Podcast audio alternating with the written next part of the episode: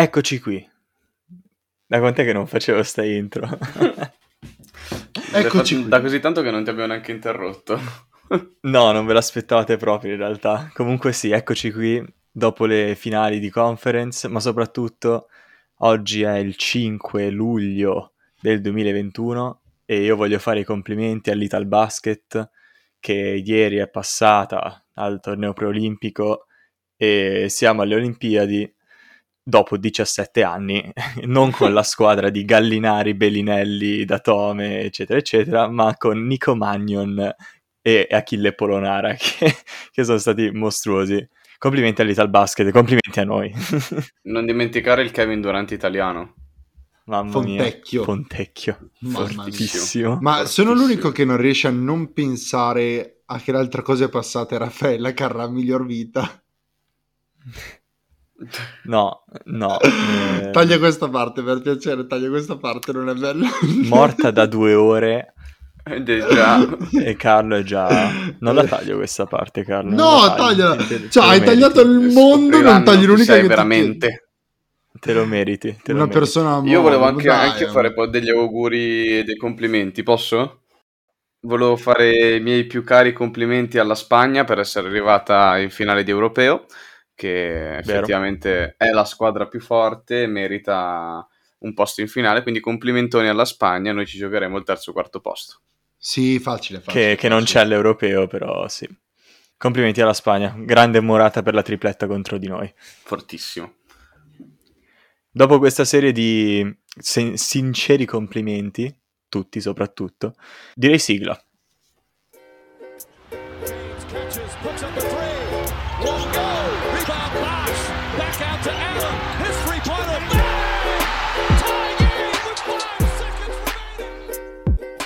Parliamo di basket perché abbiamo avuto due serie incredibili, sia dal punto di vista proprio incredibile, incredibile, che dal punto di vista non ci credo per delle cose che sono successe.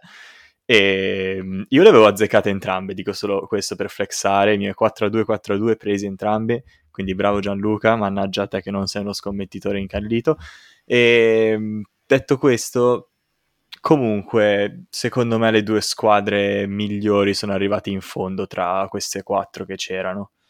Non so da quale volete partire voi. Dall'ovest, perché con l'est ho tanta rabbia in corpo e quindi vorrei prima lasciare un po' di emozioni buone, lasciare un po' di positive vibes.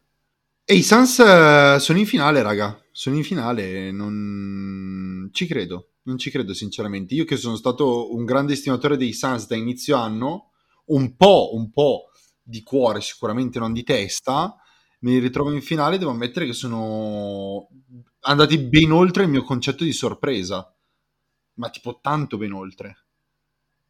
Secondo me è vero che sono la, stata, sono la squadra più forte um, a ovest, nel senso di... La, la, era la squadra più forte uh, tra Suns e Clippers senza Kawhi, ma è proprio questo senza Kawhi che fa pensare, fa storcere un po' insomma il naso, perché alla fine è vero che i Suns sono in finale, però bisogna anche vedere come ci sono arrivati in queste finali, cioè con uh, tutta la squadra che effettivamente è rimasta sana, tranne Chris Paul un attimo acciaccato, cosa, un paio di partite, tre partite al massimo in questi playoff.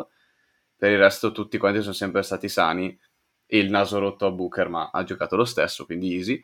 Mentre tutte le squadre che hanno incontrato comunque erano mancavano di, un, di uno dei loro top player, quindi insomma, è stata baciata dalla fortuna. Nulla da togliere a loro, però c'è stata molta fortuna in questo passaggio alle finals, secondo me. E io ho pronosticato i Suns vincenti, quindi... Si potrebbero quasi chiamare i Phoenix Sani. Buon basket amici, per oggi è tutto. Al prossimo episodio. Ciao, buone finals. Ciao, ciao.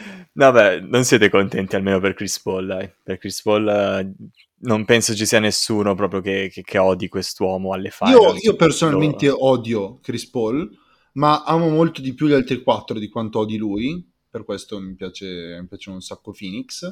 E soprattutto, e soprattutto mi trovo nella paradossale situazione in cui per la prima volta proprio ti farò con tutto il mio cuore Chris Paul.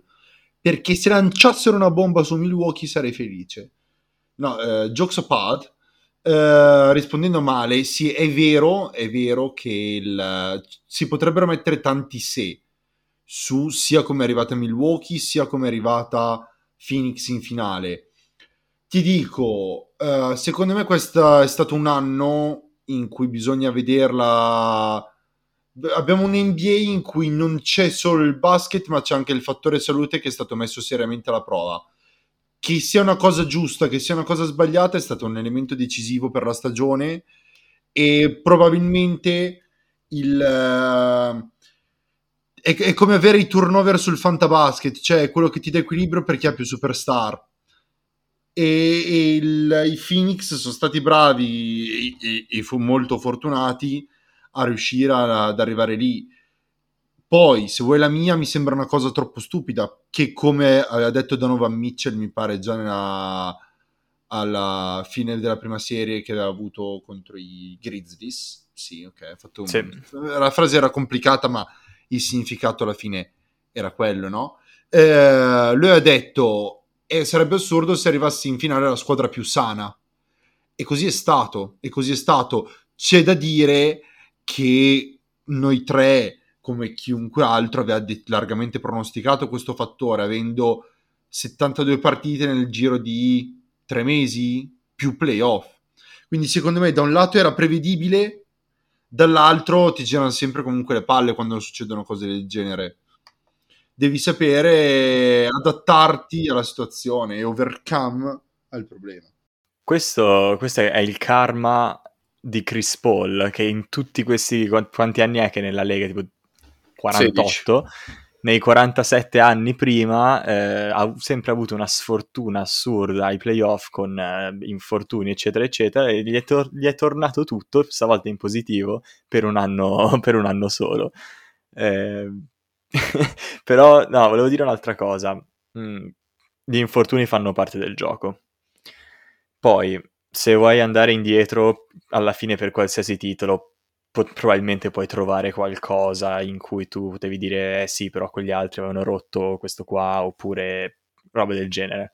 Eh, non c'è da sminuire, come mi diceva Ale nella scorsa puntata, eh, c'è però da dire che come in questi playoff, secondo me non è mai successo probabilmente. Si sono fatti veramente male tutti e abbiamo avuto una, con tutto il rispetto, una Atlanta che secondo me non è neanche tra le prime tre comunque a est. E una Phoenix che anche lì se la gioca comunque per essere in top 3 a ovest che niente, gli è andata bene, gli è andata molto bene.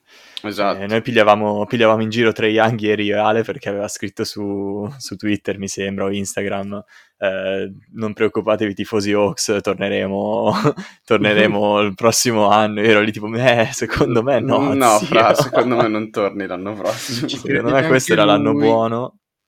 Questo era l'anno buono e andava sfruttato da una di queste squadre, soprattutto eh, Phoenix e Atlanta, secondo me avevano più da, da vincere quest- per quest'anno. Eh, Phoenix ce l'ha fatta, Atlanta un po' meno, eh, però parliamo appunto della serie Phoenix contro Los Angeles Clippers. Kawhi fuori tutta la serie, eh, sempre in forse, diciamo, molto forse, molto, perché molto forse. era abbastanza ovvio che non sarebbe mai tornato. Chris Paul fuori le prime due gare che i Clippers hanno perso, o i, o i Phoenix Suns hanno vinto, puoi, puoi vederla in questi, questi, due modi. Secondo me, gara 1 l'hanno vinta i Suns, gara 2 l'hanno più persa i Clippers, magari, perché Paul George aveva sbagliato i due liberi finali e mh, a 0.5 secondi dalla fine c'è stato il, il Valley Oop, detto così ormai, di Crowder a Ayton. Non sapevo questo nome ed è il nome più figo che abbia mai sentito in vita mia. Sì, il Valley Hoop. C'è stato bello. anche un errore arbitrale, se non mi ricordo male. La palla doveva andare ai Clippers, invece è andata ai Suns. Mi ricordo di questo errore a fine partita, dopo comunque i due liberi sbagliati da, da, da, PG. da PG, che poi ha portato appunto alla palla alla rimessa dal fondo e al Valley Hoop di, di Andre Ayton.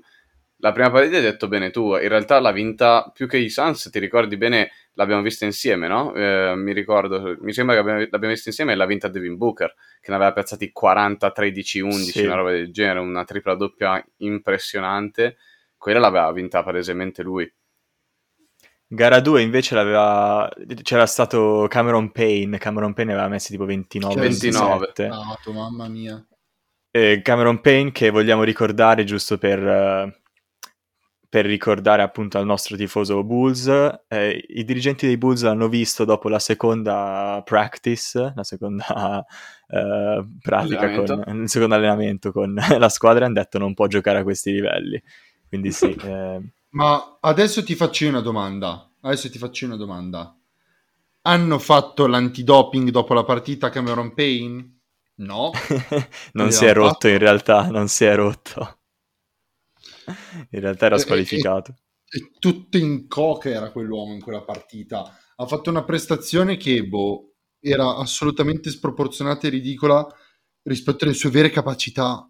No, il- ma comunque la cosa che mi ha comunque impressionato di più era quello che dicevate voi, era gara 1 di Devin Booker. È stato colossale, colossale, non ho altre parole per descriverlo. Sì, è stato veramente, veramente forte. E poi dopo il 2-0 i Clippers hanno vinto gara 3, quindi 2-1. Poi c'è stato il 3-1, mi sembra, di Phoenix. Sì, E poi 3-2 e 4-2. 4-2. Comunque 4-2 con Chris Paul che ne ha piantati 41, mi sembra. E hanno vinto di 28, qualcosa del genere. E, beh, si sono meritati questa serie comunque, nulla da dire. Però vorrei parlare due minuti di Paul George, ragazzi. Paul Sì, George, sì, sono secondo me, si è rivalutato molto con questi playoff. È forse uno dei grandi vincenti di questi playoff. Perché lui è entrato e lo pigliavamo tutti per il culo dicendo Pandemic P, eh, Way of P, eccetera, eccetera. e sì, ha avuto anche dei momenti in questa serie in cui ha sbagliato i due liberi finali, ad esempio, in gara 2, eccetera, eccetera. Però non mi sento di dargli colpe particolari perché comunque tutto sulle sue spalle e è riuscito a portarli a vincere due partite giocando anche bene in tutte le altre. Poi ovviamente non giocava proprio da solo da solo, però diciamo che molto passava dalle sue mani. C'è stato anche un Reggie Jackson che ha giocato veramente bene queste, queste Western Conference Finals e in Ed realtà ha giocato bene tutti è free agent, ha giocato bene tutti i playoff. Ho visto una statistica molto interessante. Ehm, in tutto l'anno di regular season ha fatto 7 partite con 20 o più punti. In questi playoff ne ha fatte 9 con 20 o più punti. Quindi vuol dire proprio alzare il livello ai playoff quando conta. E sicuramente si sarà preso un bel contrattone o comunque un contratto decente dopo questi playoff da una squadra NBA. Oltre a Reggie Jackson, ehm, a me è dispiaciuto, cioè che assurdo, Che assurdo. più che dispiaciuto a me è sorpreso molto eh, in negativo Ro- Rondo, Region Rondo, mi aspettavo un, un po' di più da lui, visti anche i playoff eh, con- appena conclusi alla fine a ottobre scorso eh, con i Lakers e invece non è, non è sembrato lo stesso giocatore mh, che era con LeBron, Anthony Davis e, e i Lakers l'anno scorso ai playoff. Mentre per quanto riguarda i playoff, dico la mia su, su i- scusa, i playoff, eh, Paul George, dico la mia, poi ti passo la parola a Carlo. Ehm, secondo me si è rivalutato, sì, ma ha anche fatto vedere eh, che giocatore è e che giocatore può essere. Cioè, mi, mi spiego meglio. Secondo me ci sono determinati livelli che puoi raggiungere essendo un giocatore NBA. E Paul George è un all-star che qualche partita ti può diventare una superstar e magari vincerti la partita. Però non è quel giocatore tipo Kawhi Leonard, perché secondo me Kawhi Leonard è quel tipo di giocatore che può vincerti una serie da solo, o magari anche più serie da solo. Ci sono diversi livelli e secondo me PG ha proprio dimostrato che giocatore è, cioè questo è il suo livello, un giocatore comunque che ti fa tra i 20, 25, se va bene 30 punti ai playoff, ma non necessariamente ti riesce a vincere la partita da solo. Allora, eh, volevo un attimo rispondere beh, velocemente su Rondo perché, era, perché mi era venuto un flash. Secondo me eh, Rondo è uno di quei giocatori che mh, so- so- mi, dà mi dà l'impressione ecco, di essere un giocatore lunatico. Secondo me i playoff di Rondo con in campo Kawhi Leonard, cioè con Rondo che dice ok se gioco da Rondo posso vincerla, secondo me sarebbero stati completamente di un altro livello vedendo che non c'era Leonard, sentendo probabilmente di non poter vincere la serie, secondo me non si è neanche impegnato. Questa è stata la mia idea durante i playoff di Rondo. Sì, era un po' stile il rondo dei Mavericks, non so se ve lo ricordate. Sì, sì, sì, sì, sì, sì, sì, sì, sì. sì. E invece parlando di Pandemic P, del ex Pandemic P, uh, do ragione a tutte e due. Si è sicuramente riscattato perché quello che aveva giocato gli ultimi due anni, sinceramente, era lontano dall'essere un all-star. Ha dimostrato di essere un all-star, ha dimostrato di non essere la stella. Quindi anche male, secondo me, ha ragione. L- il passo che c'è tra Kawhi Leonard e Paul George, quello che distingue un giocatore che entrerà probabilmente nella storia del basket, come uno di quelli che ne parleremo tra 30 anni dicendo oh mio Dio quanto era forte, a Paul George, che per carità è fortissimo, ma si fermerà sempre lì.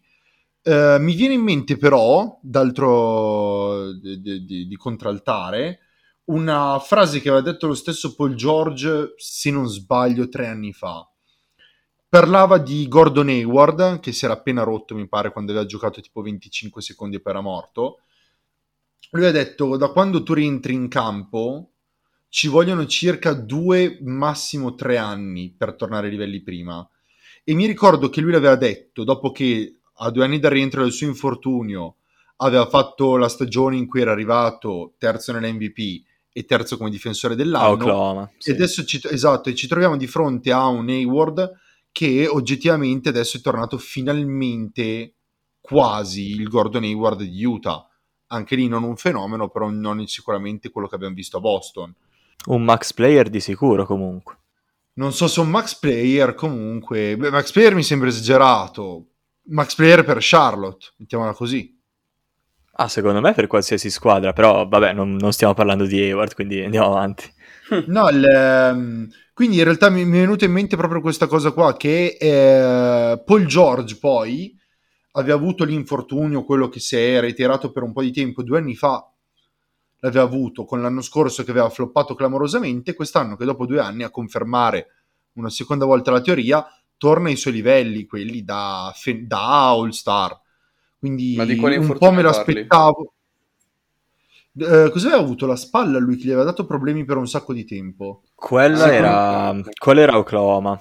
Anche nell'anno dell'MVP aveva entrambe le spalle che gli facevano. Aveva un problema sì. con entrambe le spalle. Ma mi pare che quello alla spalla destra l'avesse portato avanti anche per un po' e alla fine fosse stato fuori un botto, sbaglio.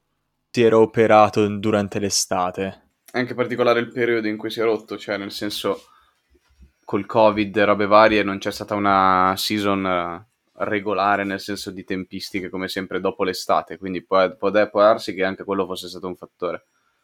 No, mi sa che era comunque l'anno prima, era nel passaggio tra sì, Oklahoma eh, e... Sì, perché era riuscito a tornare al pelo per i playoff l'anno scorso, secondo me, o alla fine, verso la fine di regular season, però facendo veramente una brutta figura. Però lui comunque quando parlava del, dell'infortunio, due o tre anni, eccetera, eccetera. Mi sa che si riferiva al suo infortunio quando si era distrutto Quello alla gamba, gamba, esatto. Sì, no, beh, ma chiaramente era un infortunio di un altro livello, ci ha messo tre anni per tornare lì. Però secondo me io ho idea che eh, da tifosi e soprattutto da persona non interessata, almeno in particolare, di aver sottovalutato un po' l'infortunio che aveva avuto Paul George eh, l'ultimo anno Cloma. Perché per arrivare a operarti, per stare fuori comunque un sei mesi, qualcosa ha dovuto avere quel povero cristiano e la tempistica è stata di un anno e mezzo anziché di due, credo più o meno coincidano e vada a confermare comunque la teoria che vi dicevo. Eh, detto questo, secondo me si è riscattato, si è... dimostra di essere, possiamo dire, il più forte tra i secondi violini. Se fosse stato di Kawhi Leonard, come diceva Male, la serie era un'altra. Io non, non so quanto Phoenix avrebbe potuto resistere a Kawhi Leonard.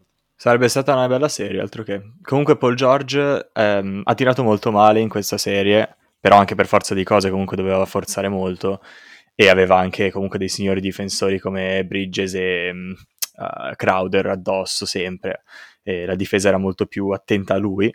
Ha tirato male, però 28.7 punti di media, 10.5 rimbalzi, 5,5 assist e una rubata e due. Comunque non male, non numeri da niente, diciamo. No, no, ma sono numeri infatti da All-Star, semplicemente però non ti cambiano la, la serie, cioè nel senso tu puoi mettere quei numeri e comunque perdere. Perché? Perché ci vogliono di più di quei numeri. Per vincere una serie da solo ci serve una roba alla LeBron 2018, cioè 30-10-10, 30-10-10, 30-10-10 e 30-10-10 ancora 4 reti di fila, se no non vai da nessuna parte. Probabilmente dettato anche dalla mia suggestione eh, da, da, fan di Kawhi Leonard, quale sono sicuramente influito sulla mia idea, però l'idea che mi dava per dirti Kawhi Leonard quando era in campo contro Dallas, la pressione che metteva sulla, sull'attacco avversario ogni volta che la palla veniva nella metà campo difensiva dei Clippers, ogni volta che attaccava e, e, non sbagliava nei momenti più importanti, era secondo me proprio una uh, questione di imponenza e capacità di cambiare il corso della partita che Paul George semplicemente non ha. È, quello che distingue una... sono gli intangibles che fanno la differenza tra un fenomeno e un all-star. Questo secondo me è il, il grosso abisso tra i due giocatori. Nonostante i playoff pitch abbia regalato una bella serie, non, non, non so, con Kawhi secondo me sarebbe stato un discorso completamente diverso quello che facevamo. Non hai mai pensato che fosse in discussione no, la serie? No, no, no. Dopo, in particolare dopo il 2-0 Phoenix ho detto che è solo una questione di tempo. Sul... Uh, sul non, non, anche se fossero andati 2-2, forse lì sul 2-2 avrei detto qualcosa. Quando ho visto anche il 3-1 proprio come conferma ho detto ok, devo solo aspettare. Non, non ho mai tremato per Phoenix, ecco. Eh, parliamo un po' di Phoenix allora, visto che abbiamo solo parlato di Clippers praticamente perché Phoenix avanza, Phoenix avanza e lo fa grazie anche a un grande terzo violino come Ayton, che anche lui grande vincente di questo playoff, perché prima di questi playoff era quello che è stato scelto alla 1 prima di Doncic, mentre adesso è un, comunque un buon centro anche su cui costruire un buon futuro. Assolutamente, io sono sempre stato convinto che lui, è, lui fosse un grande giocatore in realtà. E um, mi ricordavo anche dai tempi del college prima che venisse preso che avesse anche un tiro da tre, però come mi hai corretto anche tu Giallo l'altra volta, il tiro in, ai college è un po' diverso e anche più, più vicino se non mi sbaglio, la, la linea da tre al college, quindi vabbè, potesse, poteva esserci anche quella, quel fattore, però eh, ho sempre pensato che fosse un ottimo giocatore e in realtà la scelta di Phoenix quell'anno era anche la scelta corretta da fare, perché comunque quando hai Devin Booker in squadra non vai a prendere anche Doncic eh, o, o Trey Young, per quanto potessero comunque convivere, eh, per carità di Dio, però la scelta più sicura per una franchigia che comunque arrivava da anni e anni di delusioni era di Andreyton, era la scelta sicura. E infatti come prima pick secondo me è, è, contestabile, sì, però è anche accettabile. Lo Se ne sono viste di peggiori, diciamo. Esatto, decisamente di peggiori. E poi, devo dire la verità, DeAndre Ayton um, è riuscito ad andare oltre le mie aspettative. Io a inizio l'avevo dato come um, most improved, il, uh, giocatore più migliorato um, dell'NBA, è stato dato giustamente a Julius Randle, però, cioè, diciamolo sinceramente, se uh, DeAndre Ayton avesse giocato come sta giocando adesso in regular Sarebbe season... Stato lì lì forse avremo una discussione diversa, eh? Esatto, sarebbe stata un'altra situazione perché DeAndre Ayton cioè, sta tirando, mi sembra, con una roba tipo il 70% dal campo. Sì. Va bene che sono tutti le up schiacciate, ma vuol dire che sei dominante sotto canestro, non è una cosa da poco. E eh, anche ti dà comunque un 12-13 rimbalzi a partita, cioè è un giocatore veramente fenomenale, a me piace molto. E in più io già inizio l'avevo visto in coppia con Chris Paul, che è uno dei migliori. Ehm, dettatori di gioco, si dice? Floor, floor general del, del, sì, del, sì, del basket e quindi come coppia mi, mi, era piaciuta fin da subito. Se in più ci aggiungi Devin Booker in formato Mamba in gara 1, eh, diciamo che queste finali sono più che meritate e hanno anche una, secondo Las Vegas, sono anche i favoriti per vincere le, le finals. Allora, dopo di favoriti vorrei parlarne dopo. Eh, secondo me Ayton, secondo me Ayton, se fosse stato draftato un anno più tardi, quindi nel draft quello che era di Tatum, Markel Fultz, Lonzo Ball, secondo me staremmo parlando del miglior giocatore tranquillamente del draft e, e, e non lo svaluteremmo così tanto. Secondo me... L'anno prima, dici? Eh? Era l'anno prima? Sì, Tatum di sicuro è nella Lega da molto di più. Quello era l'anno prima. Allora, sì, allora sì, se fosse stato, vabbè, il discorso è sempre quello, anche se fosse stato draftato l'anno prima. Il problema di Tatum è che è stato draftato con un potenziale GOAT come Doncic e un talento generazionale che vuole sfidare il GOAT che è Trae Young. Ma il materiale anche di Ayton è veramente da fenomeno di livelli incalcolabili. Tutto quel draft 2018 si sta rivelando molto molto buono. Anche molto, perché da lì era buono. uscito da... Chi, altro... Chi era uscito alla 4? Jaren Jackson Tranne. Bagley tutti forti. Sì, esatto, esatto. Ayton, Doncic, Jaren Jackson, Trey Young, eh, Sexton, Carter, eh, Bridges, Shai Gilgeous, Michael Porter, Grande draft. Grande Sì, sì, draft. sì, quello era stato un draft Sì. allucinante. Mobamba, mamma mia. Mobamba alla 5. Alla Alla 6, 6 mi sembra. alla alla 6 sei. pensavo arrivasse il Bulls alla 7, invece abbiamo preso Wendell Carter. Abbiamo preso. Beh, dai, meglio di Mobamba forse. Sì. Adesso giocano insieme, pensa a te. C'erano, c'erano otto giocatori che sono venuti dopo. Vabbè, ora non parliamo, ne fa niente, fa niente. Comunque anche tutti e due i Bridges erano usciti da quel draft. Era, era stato veramente un draft allucinante. Me lo ricordo perché l'avevo seguito come un cane. E, e dicevo, secondo me, Ayton, scelto un anno prima, staremmo parlando di, di tutt'altra roba. Ma se il- Mm. secondo me è veramente sta giocando veramente un basket divino. Più che altro difensivamente. Cioè, di- l'impatto difensivo.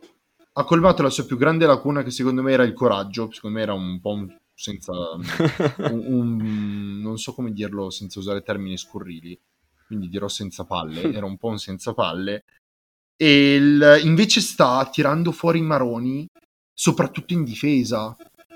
Allora, la prova del 9 arriva con le finali. Ok, Lopez Antetoc- e Antetokounmpo lì lì veramente devi andare nello spogliatoio, farti coraggio e uscire senza piangere. Se sopravvivi e la tua squadra fa il resto, possono giocarsela. Io purtroppo vo- vorrei, pa- non so se volete passare all'est. Io direi che se vogliamo passare all'est, direi che i Bucks li vedo addirittura favoriti per, le fi- per, il- per l'anello. Ma secondo me li danno come sfavoriti e danno favoriti i Suns perché si pensa che le prime due partite, una o due partite, Giannis non dovrebbe giocare. Quindi è ancora un'incognita e giustamente non sai bene a chi dare il, il vantaggio a queste due squadre se una è senza la sua superstar. Beh, tra, tra le due squadre, beh, poi magari ne parliamo dopo delle finals in sé, però diciamo che a nomi secondo me sono abbastanza eque, diciamo, soprattutto con il fatto che Ayton appunto è diventato quello che è, perché prima non avrei mai detto così, prima ti avrei detto che i, i Bucks erano più forti e basta. Eh, però adesso li vedo abbastanza equi, diciamo, e con Giannis appunto che è sempre in giorno per giorno, lo stanno valutando, eh, probabilmente salterà gara 1 che giocano eh, domani. Domani. Eh, domani sera. eh, quindi sì, però i Bucks, passando all'altra serie, ma che transizione da professionista, mia, hanno dimostrato che anche senza di stare lui... su ESPN, cazzo, un sogno. The Bucks without Giannis. Anche senza di lui hanno dimostrato di poter vincere delle partite, anche contro avversari di un certo spessore come eh, i finalisti di conference Atlanta Hawks. Beh, Posso dire la mia? Parto Sì. subito con quello che penso. Eh, vai. esatto, cioè suona così strano. Sì, sì. Eh, vado? Eh, I Bucks in questi playoff sono stati la squadra più fortunata in assoluto. Non meritavano una cicca di quello che hanno vinto. Sono stati vergognosamente aiutati dalla diabendata. Vergognosamente. Perché eh, capisco contro Miami. Miami mi ha deluso, mi ha lasciato un buco nel cuore. Vabbè, ci sta. Travolgi così anche un po' il fattore revenge. Becky Nets, e come già dicevamo nello scorso eh, episodio, vinci la serie non perché sei forte tu, ma perché due di loro si rompono, il secondo e il terzo più forti, e l'altro è sfortunatamente con dei piedi molto lunghi. Per venire la serie contro Atlanta, per venire la serie contro Atlanta, Becky super cattivi della Lega, che però meritavano di essere super cattivi, cioè erano incredibili come super cattivi. Ehm, si rompe Trae Young, si rompe Trae Young, che quella è stata una sciagura di livelli incalcolabili. Brooke Lopez, anche lui l'antidoping, perché non gliel'hanno fatto io non lo so, ma quello è un discorso diverso. Eh, Young rientra acciaccato poi era una squadra giovane in realtà, gli Hawks, però l- vi giuro quanto odio i Bucks, quanto odio i Bucks, mamma mia, non riesco a parlare neanche oggettivamente. Chiedo scusa io agli, aspett- agli ascoltatori, ma mamma mia quanto mi stanno sui maroni. Beh, dico, ma può la superstar MVP di sto cazzo 18 volte MVP farsi secondo violino, farsi secondo violino per due serie, per i suoi evidenti limiti. No, non puoi, non puoi. Non puoi, perché sennò sei un Ben Simmons che ha avuto più culo di lanciare una squadra più congeniale a lui e non avere in bid lì. e allora cosa facciamo? Facciamo tutti così? Facciamo tutti così gli, gli MVP quando ci conviene? No, non puoi fare una cosa del genere. Non è possibile che la tua squadra diventi più forte quando non ci sei in campo e che Middleton si mette a diventare Kobe tutto drogato anche lui. Io capisco Holiday che sia forte, capisco Middleton, Lopez, vabbè, non parliamone, è ridicolo. Bobby Portis, ma Bobby Portis, ma si giocava così quando eravamo ai Bulls, così eravamo campioni per la settima, ottava volta. E invece no, e invece no, arrivano nelle finali. E voi vedrete che le finali, perché io lo so che le finali andranno così, si romperà ancora quel mongoloide di Chris Paul, si romperà pure Booker, così no, perché non, deve, non può bastare Chris Paul, si rompe pure Booker e vincono i Bucks, ma io lo so, lo so, non devo guardarle perché sennò mi viene il fegato grosso.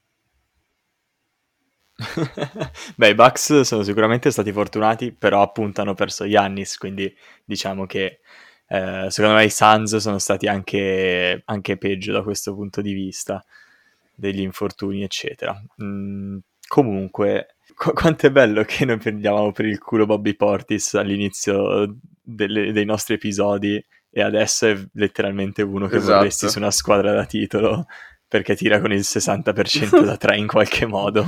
no fucking sense. Non, non, lo so. Bobby Portis è, è, passato da essere il nostro meme della pagina a essere veramente ancora più meme della pagina.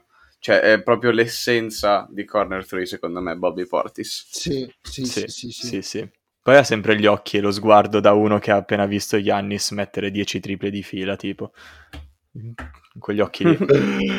oh mamma, mamma. Comunque, il, parlando di, di, basket concretamente, senza lasciarsi a ulteriori sfoghi, cosa ne pensiamo noi di questa serie tra Bucks e Hawks? Gianluca, dimmi la tua. Uh, io volevo parlare... Va bene Alessandro allora. Riguardo questa serie. Perché secondo me il, il, fattore X di questa serie è stato Drew Holiday e è stato assolutamente il giocatore più importante che dovevano ritrovare nel momento del bisogno i Bucks.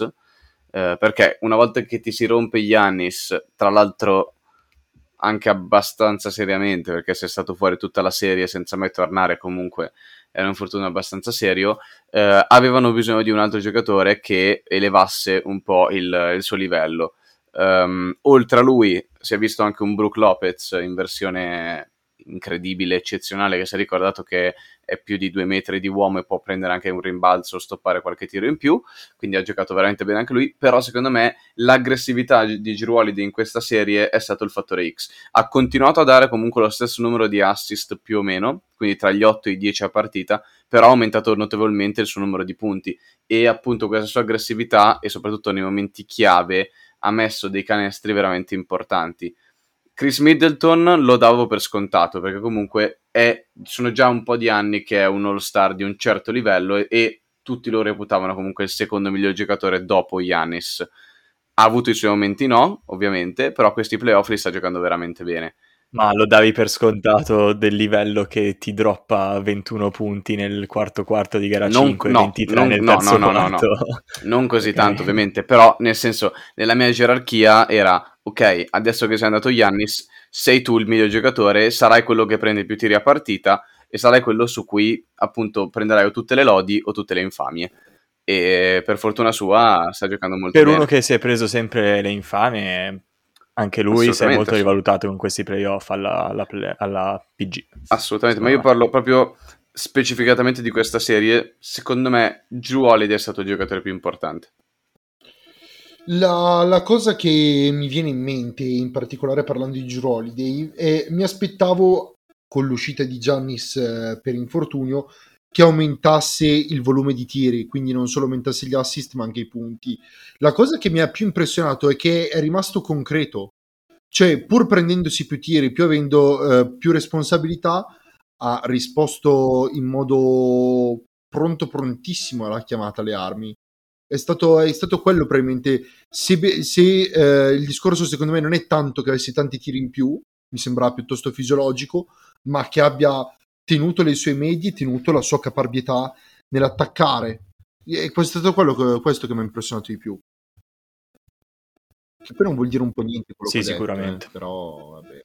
Cioè, era, era il succo. Che... Hai il dono era... di dire tanto. Esatto, era il succo che Secondo me alla fine, alla fine dell'anno, già alla fine della regular season, avevamo visto, eh, mi ricordo perché ne parlavo con voi, che i Bucks iniziavano a essere veramente una una minaccia anche per, un, anche per, una squadra come Brooklyn a pieno regime. A fine anno sembravano effettivamente una squadra fatta e finita che aveva trovato la quadra, che aveva battuto comunque Brooklyn in regular season, poi aveva battuto anche i Clippers, se non mi ricordo male. Uh, aveva fatto un bel filotto di partite e sembrava andare nella direzione giusta e secondo me l'hanno confermato i playoff perché non hanno avuto paura di nessuno e ragazzi, sono, eh, secondo me sono la squadra più forte a est in questo momento, la squadra più meritevole di essere alle finals, non contando ovviamente Arden, Kyrie e KD tutti sani ai playoff. Tant'è che mi sa che uh, io e te le avevamo anche dati alle finals sì, forse sì, come sì, previsione. Sì, sì, sì. Uh, non so se alle finals, ma mi ricordo distintamente che le avete dati vincitori della serie con Brooklyn. Quindi probabilmente alle finals. Sì, sì. sì. O c'era il fattore Philadelphia. Ma io le avrei dati vincenti contro Fila, sinceramente. Ah, sì, decisamente. Io non mi aspettavo, facendo un passo indietro nella storia, non mi aspettavo questo Ben Simmons, quindi forse avrei dato Fila vincente, vabbè, non potevo sapere che... Penso che nessuno si aspettasse questo Ben Simmons, oppure che anche con questo Ben Simmons Fila avrebbe trovato un modo di battere delle squadre come Atlanta che avrebbe dovuto battere. Invece non è successo questo e meglio così perché c'è content, c'è content e adesso l'estate si fa interessante ancora di più. Che bello. Tra l'altro si parla di Ben Simmons agli Warriors, che sì. non vedo come... È, è strano perché se c'è ancora succedere. Draymond Green è strano, però boh, vediamo. Non lo so, io sono... Tra l'altro che, che, che free agency che sarà, raga? Lillard, Ben Simmons, Bill, cioè tutti se ne vanno, tutti, cazzo, tutti. Vengono tutti i Bulls. Vengono tutti i Bulls. Lillard non lo so, però... Lillard non è propriamente un free agent, però ok. Tutti se ne vanno. Neanche, neanche Bill, tutti, mi sa. Tutti. E neanche Simmons, neanche tra Bill, l'altro. Neanche Bill. tutti se ne vanno. Sì. Beh, passiamo allora alle finals delle sì, finals. Allora, a differenza, esatto, a differenza delle altre volte, vorrei fare una prediction più importante, più, più voglio, voglio che mi diciate, voglio che Alessandro e Gianluca voi mi spiegate perché la squadra che date vincente vince, quali saranno i fattori chiave, chi si dimostrerà la sorpresa, chi sarà la chiave di volta per queste sette possibili gare, forse 4 minimo. Vuoi cominciare tu? sì, ok, non, non, so, no, comincio io, dai, non so neanche io in realtà per chi, chi, vince questa partita, questa serie, è proprio una serie da 7 secondo me, e in gara 7 di chi mi fido di più, di Chris Paul ai playoff, alle finals, oppure di Yannis con i suoi liberi, eccetera, e Budenholzer, soprattutto Budenholzer, ragazzi, mamma mia che paura che mi fa quell'uomo. Ha lo sguardo vacuo di Tyrone Lu, però perennemente. Scusa perché viene un sacco da ridere.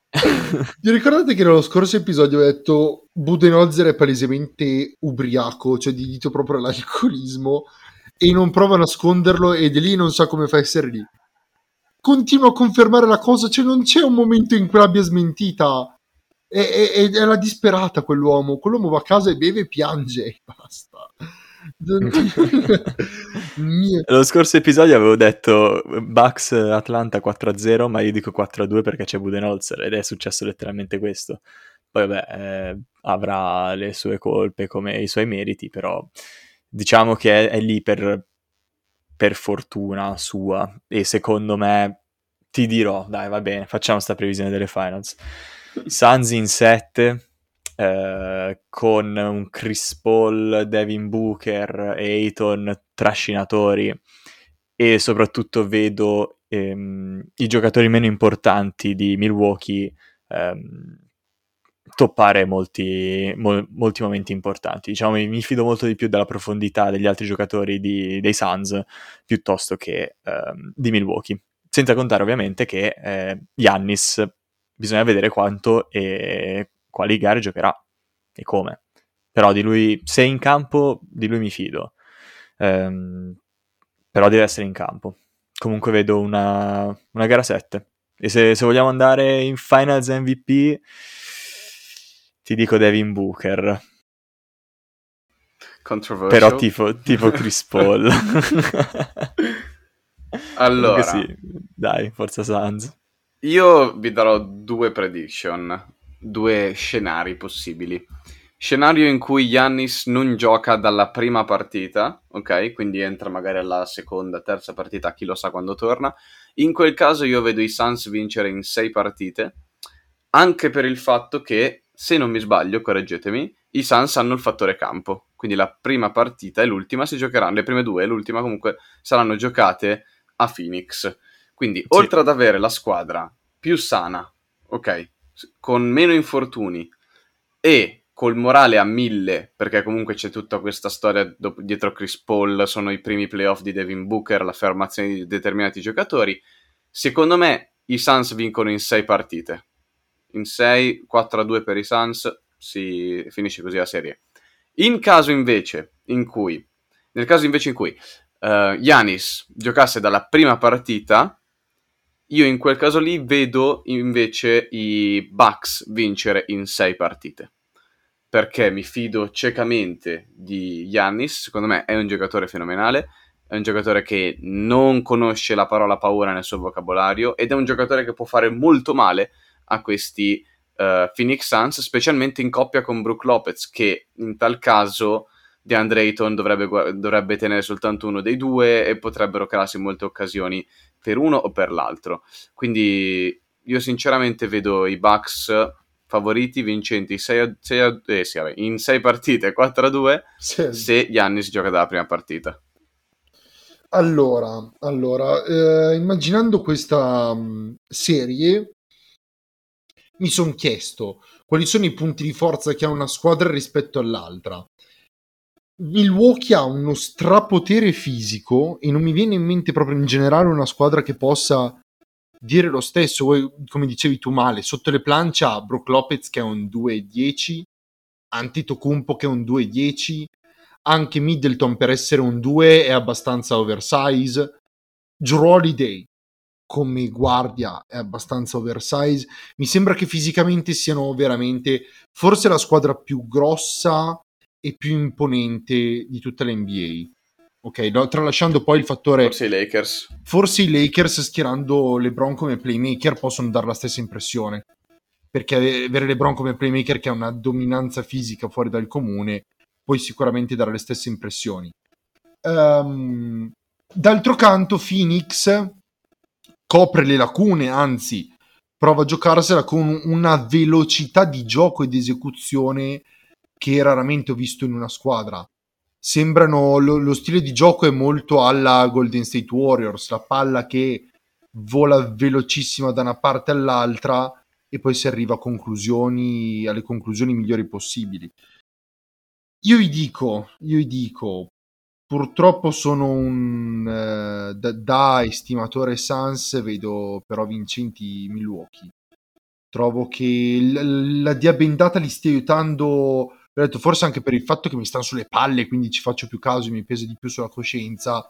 Li, li, trovo li stia aiutando veramente in un modo sconfinato e allucinante e non vedo come possano perdere. Soprattutto contro una squadra che... Anche senza Yannis?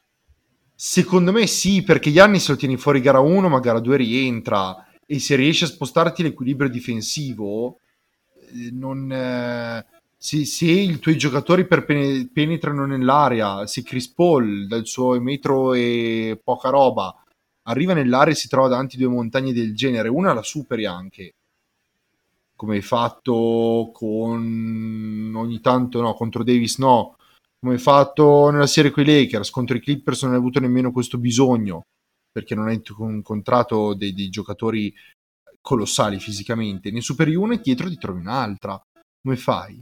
Idem Booker, la cosa lì che dovrebbero avere le migliori prestazioni possibili sul perimetro, quindi un Bridge, un Crowder che stanno lì e rispondono pronto ogni volta che vengono chiamati in causa dagli altri due e bisogna vedere un Booker ancora in formato Mamba per fermarli. Non ho, non ho soluzioni non ho soluzioni se non che tanto coraggio e sfrontatezza per i Suns. Mentre Milwaukee mi sembra che possa impostare le partite per, per soverchiare Phoenix. Io vado quindi con la provo, la butto lì. 4-2 Bucks. E i, signori, i signori, aspettate, se io sbaglio la previsione, io sto anche un po' gufando. Quindi se sbaglio la previsione sappiate che sarò la persona più felice del mondo. che, che poi in realtà giocano in modo totalmente diverso e l'hai detto tu, Carlo, però secondo me è il contrario, perché Chris Paul ama rallentare la palla e prendersi i suoi 20 secondi, fai la bella azione, magari ti fai un paio di cambi, ti spara il mid range, eccetera, eccetera. E mm, come proprio come c'è lui, nessuno. Cioè, se lui vuole che tu giochi a quel ritmo, tu giochi a quel ritmo.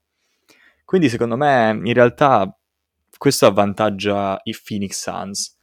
Dall'altra parte, però, c'è una difesa come quella di, eh, di Milwaukee, che almeno a nomi eh, dovrebbe essere devastante. Se però non c'è il perno difensivo, cioè Yannis, è già un problema. E ti dirò, in questi playoff non mi hanno convinto così tanto. Quindi io in realtà ci vedo i Suns un pochino favoriti anche per quello. Non penso siano così favoriti come dicono le, le quote di Las Vegas, eh, però non so, ci vedo appunto un Suns in 7, in 6 non, già non penso, anche perché gara 6 si, gio- si giocherà a Milwaukee che sarà una, una bolgia, quindi Suns in 7 secondo me è proprio e anche quello che spero, ovviamente, da tifoso sarebbe incredibile. Suns in 7. Volevo correggermi un attimo. No, le... Quello che pensavo, poi mi perdo, sapete, nel flusso dei miei pensieri, non era che deve, debba essere per forza forsennato il gioco di Phoenix. Cioè, eh, hai indubbiamente ragione tu quando dici che Chris Paul detta i tempi che vuole lui e tutti giocano i tempi che vuole lui e gli piace andare come cazzo vuole. Secondo me, eh, lì, lì nel mio flusso dicevo, per battere una difesa come quella di Milwaukee quindi fateli giganti, devi probabilmente giocare a un ritmo più forsennato e costringerli a correre e a continuare a cambiare sul difensore. Secondo me questo è, era quello che volevo dire. Ok, in quel senso. Sì, sì, sì, ma ero io che mi ero... Oh, raga, mi sono impapinato tutto l'episodio, cioè potrò farlo alla fine, no? ma scusa, che arrogantelli che siete. Eh, quindi sì, abbiamo detto io Sans in 7, voi? La gufo Bucks in 6. Io Bucks in 6 oppure Suns in 6 a seconda di Yanis se giocano. Se vincono i Suns, secondo me comunque l'MVP lo danno a Chris Paul, sì o sì. E mm. se vincono i Bucks, anche lì è abbastanza palese che lo danno a, a Yanis. Chris Middleton, sì, Chris Middleton ci sta in effetti. Chris Middleton fa Beh, l'MVP, non seguo tipo... l'NBA 40 in tre partite, cosa, cosa devi fare? No, non è nelle sue... No, non no. nelle sue bene. Adesso scopre cosa significa avere addosso Michael Bridges. Sì, quindi metteranno Bridges su... Su Middleton. Sì. No, come funziona? Crowder su Yannis. Probabilmente caso, Crowder su Yannis e quando entra o fanno Ayton. lo switch lui e Ayton. Io la vedrei così. Mm. Secondo me dipende come impostano. È che Lopez è che Lopez dovrebbe giocare molto in posti in realtà in questa serie per mettere in difficoltà il cambio. Sì, ma se hai. Che, stanno dicendo che se hai un Kumpo, io non credo che tu possa far giocare tanto Brook Lopez in post perché significa occupare l'area.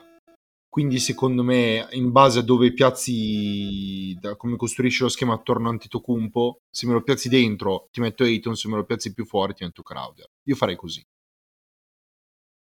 Sì, ci può stare. Tra l'altro, ci cosa faranno stare. con PJ Tucker?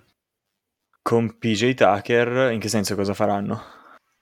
Eh, perché PJ Tucker è stato un, diciamo, un jolly difensivo che si giocavano sul, tipo sul Kevin Durant di turno come contro Brooklyn. E su E non, non vedo come possono utilizzarlo contro i Suns. Contro Booker, zio. Ma va, Tucker su... non esiste, zio Tucker su Booker, lo, lo uccide. Su Booker ci metteranno sicuramente o Middleton o Drew Holiday. Boh, non lo so. Beh, Tucker, senso- Tucker può marcare comunque anche Booker, Eh, secondo infatti, me. gli fa sentire il fisico. Non lo so, lo vedo un po' troppo grosso per marcare Booker. Booker è troppo veloce secondo me per lui. Cioè, nel senso non... Poi vabbè, ha marcato Kevin Durant, eh, per carità, però... Mm, può provarci. Il problema è Può in provarci. attacco che non ti dà assolutamente, praticamente niente in attacco. Mm. PJ Tucker tranne i suoi, i suoi tiri dall'angolo. Però, però vabbè, si vedrà. Sarà molto interessante. Però mi fido molto di più dei Suns, ti dirò. E di Monty Williams, da quanto ho E capito. di Monty Williams soprattutto. E secondo me ci sarà anche un cambio nel caso dovessero per- perdere queste finali in casa Bucks.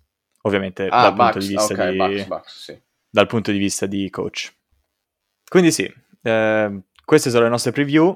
Non so se abbiamo qualcos'altro da dire, ma non penso, direi. No, no, no, sono stufo di Buone parlare. finals a tutti. Buone finals a tutti e mm, ci sentiamo nel mentre. Vogliamo fare un podcast nel mentre così capiamo come sta andando? Oppure Ci può stare un podcast tipo dopo gara 4. Che di solito Dai. gara 4 è, la- è il turning point. Cioè, se sei ancora 2 a 2 vuol dire che c'è gara, se sei 3 a, 3 a 1 già è più, un po' più chiusa. Boh, vediamo il momento. Vediamo La il maggior momento. parte delle volte. Ci sentiamo al giro di boa. Vediamo il momento. dai, Dai, va bene. buona NBA a tutti quanti, ragazzi. Godiamoci queste finals. Signori, buon basket. Buon NBA ragazzi.